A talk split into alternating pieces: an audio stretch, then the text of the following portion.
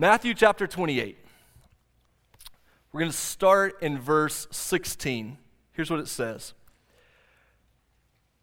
Now the 11 disciples went to Galilee. There's obviously only 11 at this point because Judas Iscariot is off, is off the scene and they haven't replaced him. This is right after the resurrection of Jesus. Now the 11 disciples went to Galilee, to the mountain to which Jesus had directed them. And when they saw him, they worshiped him, but some doubted. And Jesus came and said to them, All authority in heaven and on earth has been given to me. Go therefore and make disciples of all nations, baptizing them in the name of the Father, and of the Son, and of the Holy Spirit, teaching them to observe all that I have commanded you. And behold, I am with you always to the end of the age. Father, we thank you for the gift of your word, and that word made flesh through Jesus Christ, and that word made clear to our hearts and our minds through the Holy Spirit. God, I pray that over the next few minutes, that through these verses, God, that you would make clear to us what our lives are so supposed to be about, what our families are supposed to be about, what a church is supposed to be about. So, God, that wherever we worship, whether it's here or someone else or somewhere else, God, that we would understand what the foundation of that is supposed to be about. And God, that you would draw us together in this time of worship as we study your word. We pray this in Jesus' name. Amen. So, one of the things that you struggle with any time in life, but especially something that moms deal with, is when you're being bombarded with ideas and commands and suggestions, and they're coming from all directions. You think about a mom who's trying to figure out during the course of a day what to focus on. And this kid is saying this, and this kid is saying this, and then the husband can't find his shoes, and so she's trying to find her husband's shoes, and she's got all of these things going on in life, and it's hard to focus when you're being bombarded by all these different things. That's true in our lives in general we have a lot of things coming at us because of social media, because of the world we live in. A lot of things come at us very fast. And you have to decide in life what am I going to focus on? When I have all of these things coming at me, how do I focus? I want to show you a, a short video. It's going to be a little shaky, maybe a little bit difficult to hear, but I'll translate for you after the video. But watch this video and think about that idea of how a mom is supposed to focus during the week.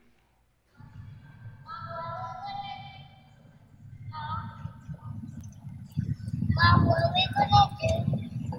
What are we gonna do at our house? Mom.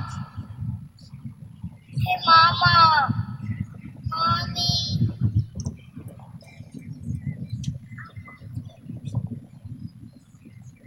Hey, Mom. And she gives up. Just kidding. Now, that video happened in our family's minivan this, uh, this week as we're going down the road. I, I told Amanda, I said, if you can get a video of Emery saying mom over and over again, get that for me so I can use it this Sunday. Well, I'm thinking there's no way she's going to get that video. 15 minutes later, she sends me the video. I got it. I was like, did you stage that? No, I didn't stage that. That was completely. So if you couldn't hear, Emery, our, our four year old, was over and over and over again saying, Mom, Mommy, Mama. Some of you know how that feels. It just comes at you.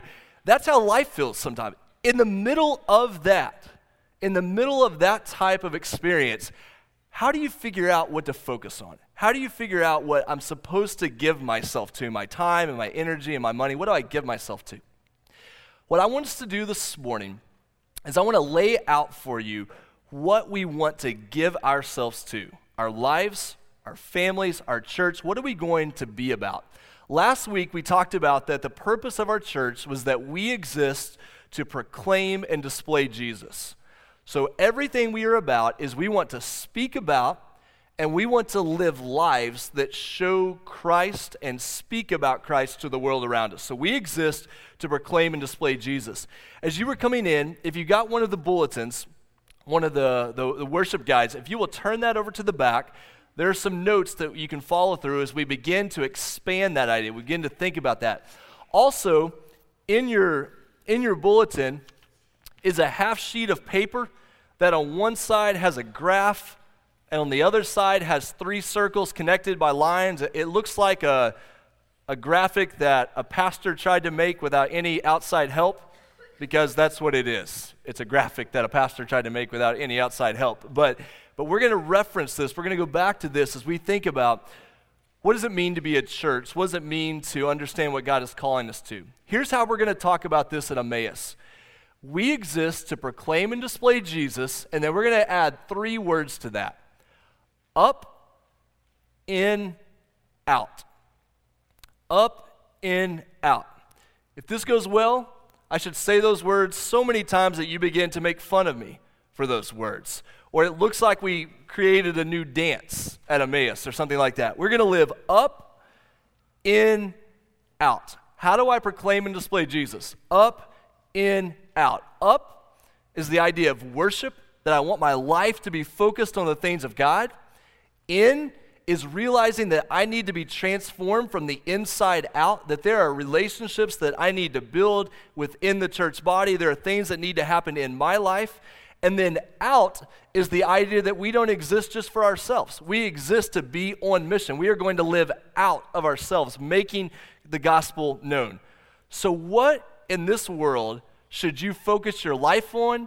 What should you focus your family on? What are we going to focus our, our church on? Up in, out. If you've been a part of church for a while, those words are worship, discipleship, missions. But I know you and I know me, and we're probably not going to remember worship, discipleship, and missions, but you can remember up, in, out. And if you can't remember those words, your child or your grandchild will remember those words for you. Up, in, out. You say, well, where do you get those words? Why, what, what's the big deal about those words? It doesn't sound like rocket science. Well, it's good because it's not rocket science. It, it, actually comes straight from the Great Commission from the verses in Matthew that we're going to look at in detail. Those words in particular, up and out, I first learned from a man named Mike Breen, who is a pastor in Sheffield, England, and I thought that makes sense. I can understand what my life is supposed to be about, what a church is supposed to be about, based on those words. I want to show you, though, in Matthew 28 where we get this. So go back to Matthew chapter 28 in your phone or in your Bible and look back in verse 17. This whole situation, as the disciples come to Jesus, it, it's in a context of worship. It says in verse 17 that when the disciples saw Jesus, when they saw him, they worshiped him, but some doubted. Now, this takes place after the resurrection of Jesus, just as he told the disciples it would take place. And, and they come to him and they worship him. They recognize who he is and what he's done. But there, tagged onto that, is a very surprising word. It's the word doubt. You might be asking yourself, in, in a context of worship, talking about worshiping Jesus, who was dead and now he's alive, and these people see him and they worship him, but some doubted. How can those two things go together? It sounds like an oxymoron. It's like the jumbo shrimp or a big baby or winning Texans or something like that. That, sorry.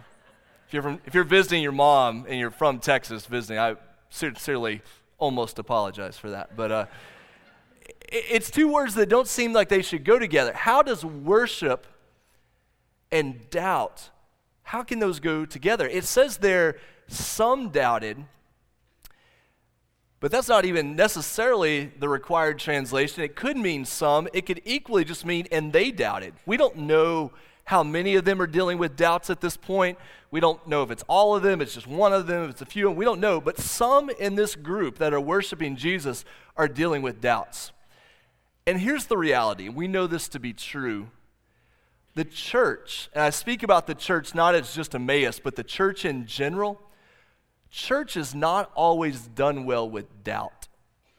If you had doubts or you had questions and you brought those questions or doubts to the surface, there's a chance that somebody, maybe with a good, well meaning purpose, might have silenced you and said, uh, just have faith. We don't ask those questions around here. It, it seemed like doubting was a bad thing if you did that. that. And so, what that has happened is those doubts have driven a lot of people away from church, driven a lot of people away from the Lord. But hear me out on this doubt does not drive someone away from the Lord.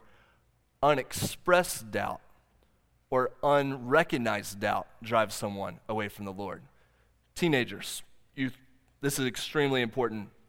You're going to get to a place that you're going to ask questions about your faith. You're going to think hard about what your parents believed and your grandparents believed, and you're going to ask yourself, do I believe that as well?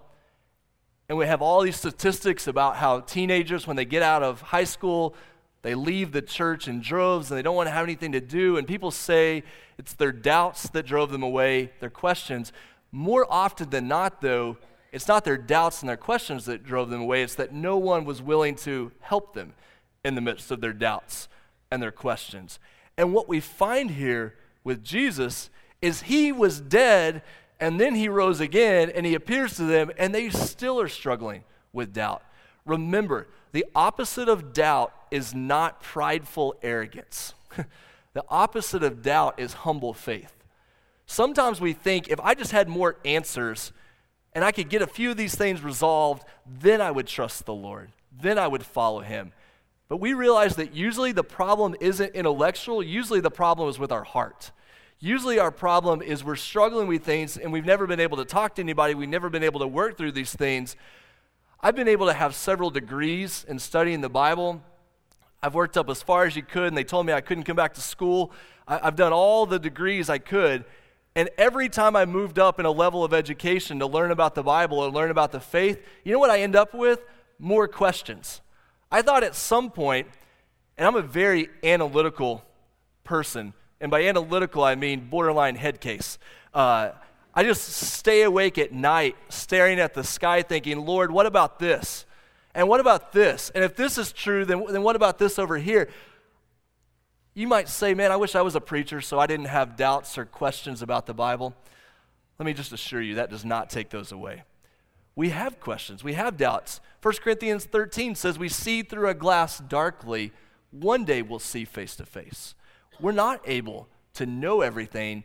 Our goal is not prideful arrogance, our goal is humble faith.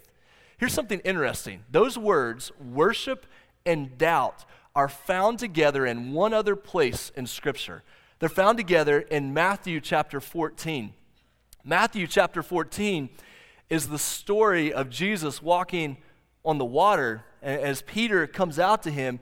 Matthew chapter 14, starting in verse 31 just after Peter begins to sink because he's taken his eyes off Jesus, he begins to sink and he cries out, Lord, save me. Jesus reaches out his hand and he says, Oh, you of little faith, why did you doubt? And when they got into the boat, the wind ceased, and those in the boat worshiped him, saying, Truly, you are the Son of God. Something that stands out to me from that story in Matthew 14 and the story we find in Matthew 28 is that in both situations, when doubt happened, did you see what happened? Jesus came to the person that was doubting. He didn't run away from the person who was doubting. If we're not careful, in the silence of our bedrooms, as we're laying awake at night, staring at the ceilings, thinking, Lord, I just don't know. I don't understand. I've got all these questions. If we're not careful, we'll think that God is furthest from us to that point as he ever could be.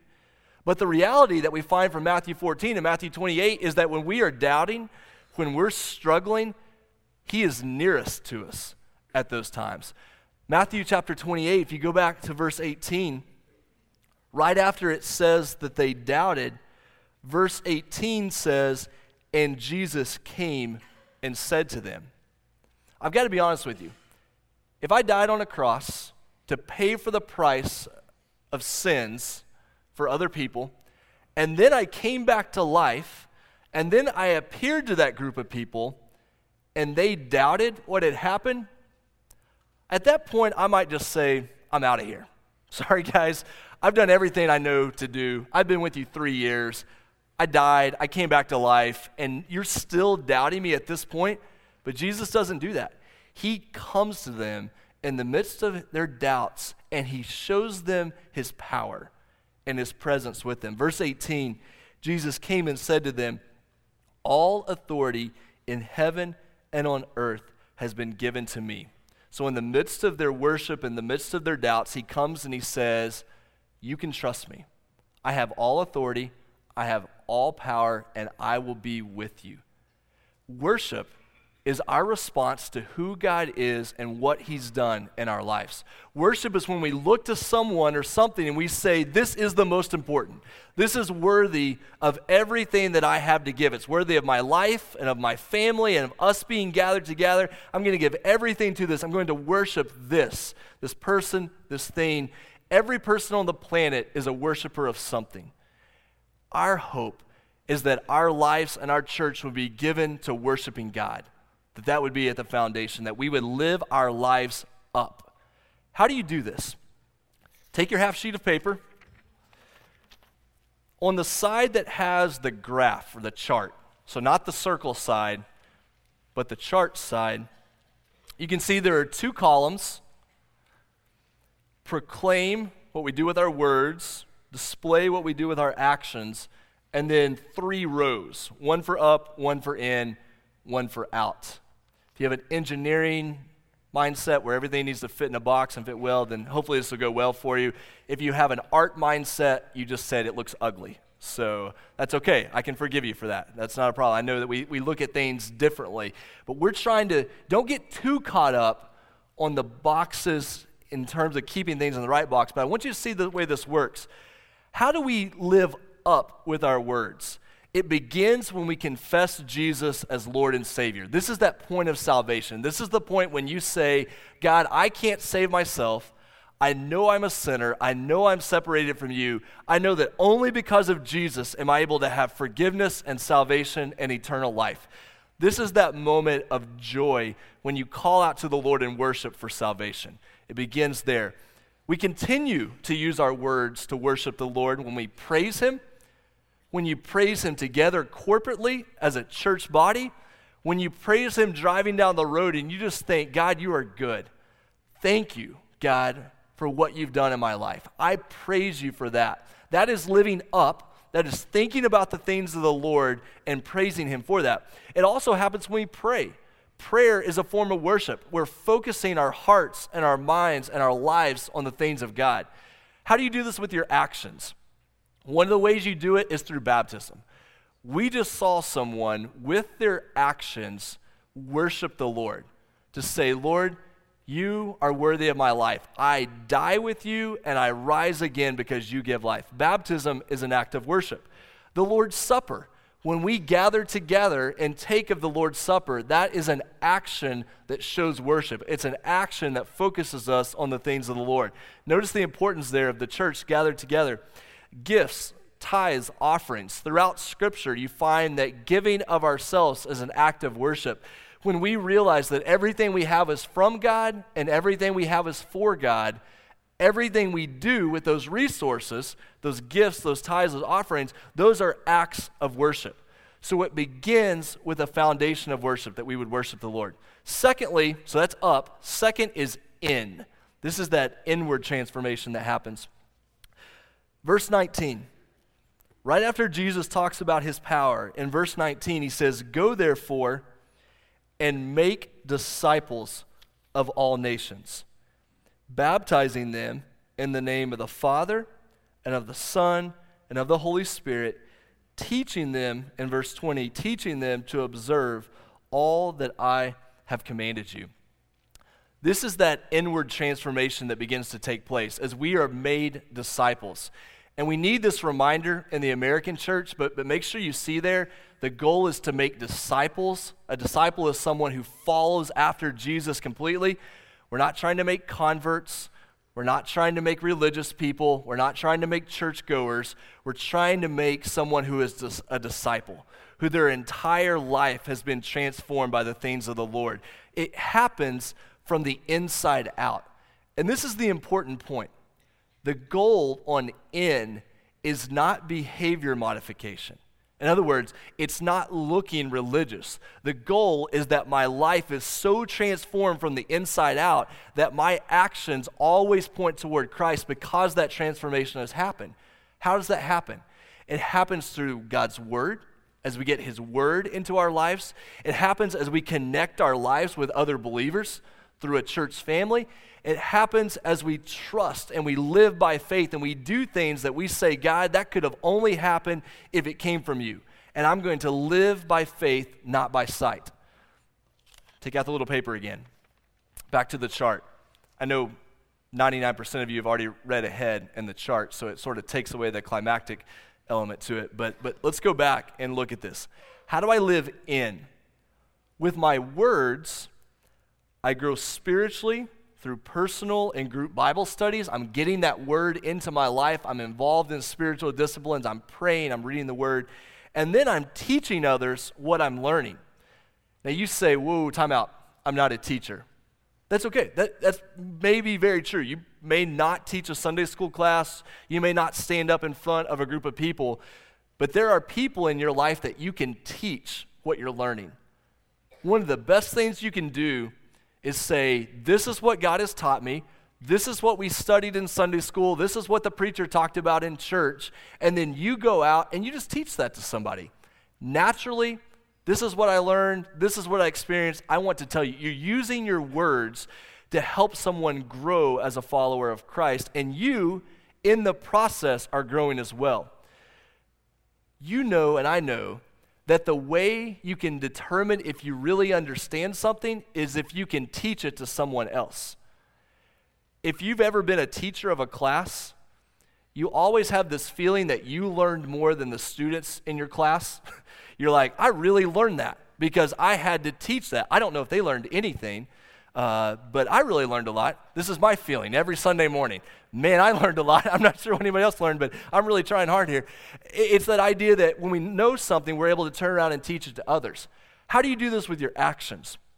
One of the ways we grow in our faith as a disciple, we grow inwardly, is by church membership.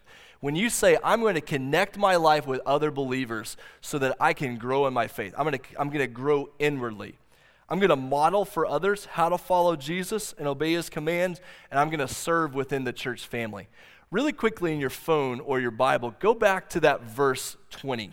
Matthew 28, verse 20. I want to remind me of something by way of reminding you of something. Verse 20, it says, teaching them to observe all that I have commanded you. When I memorized this verse initially, I memorized it teaching them all that I have commanded you. In doing that, I left off the most important part teaching them to observe all that I have commanded you. There, there's a way of teaching that just transmits information. That's not what Jesus is talking about here. He's talking about a way of teaching that changes the way that we live. And this forces us to look at our lives it forces us to look at our Sunday school classes. It forces us to look at what we're doing with our children and saying the goal is not just that I would transmit information, the goal is that we would see life change happen. Is that what we're aiming at? We're aiming at lives that are changed from the inside out. So we worship, we live up, we grow as disciples, we live in, and then finally we live out in missions. So you go back to verse 18 actually, verse 19, I'm sorry, where it says, uh, and there in 18, it talks about all authority in heaven and earth has been given to me. And then 19 says, Go therefore and make disciples of all nations. And then in 20, it says, And behold, I am with you always to the end of the age. The work that Jesus does among his people begins with worship, carries forward to life transformation, and then carries out as we're always going out, crossing boundaries, always moving out, expanding our impact, our influence, so that more people would know about the Lord. One of the criticisms that you sometimes hear of church or you sometimes hear of Christians is they only care about themselves. They're inwardly focused. And we realize that's a danger because my second word was in. Part of what we do is inwardly focused.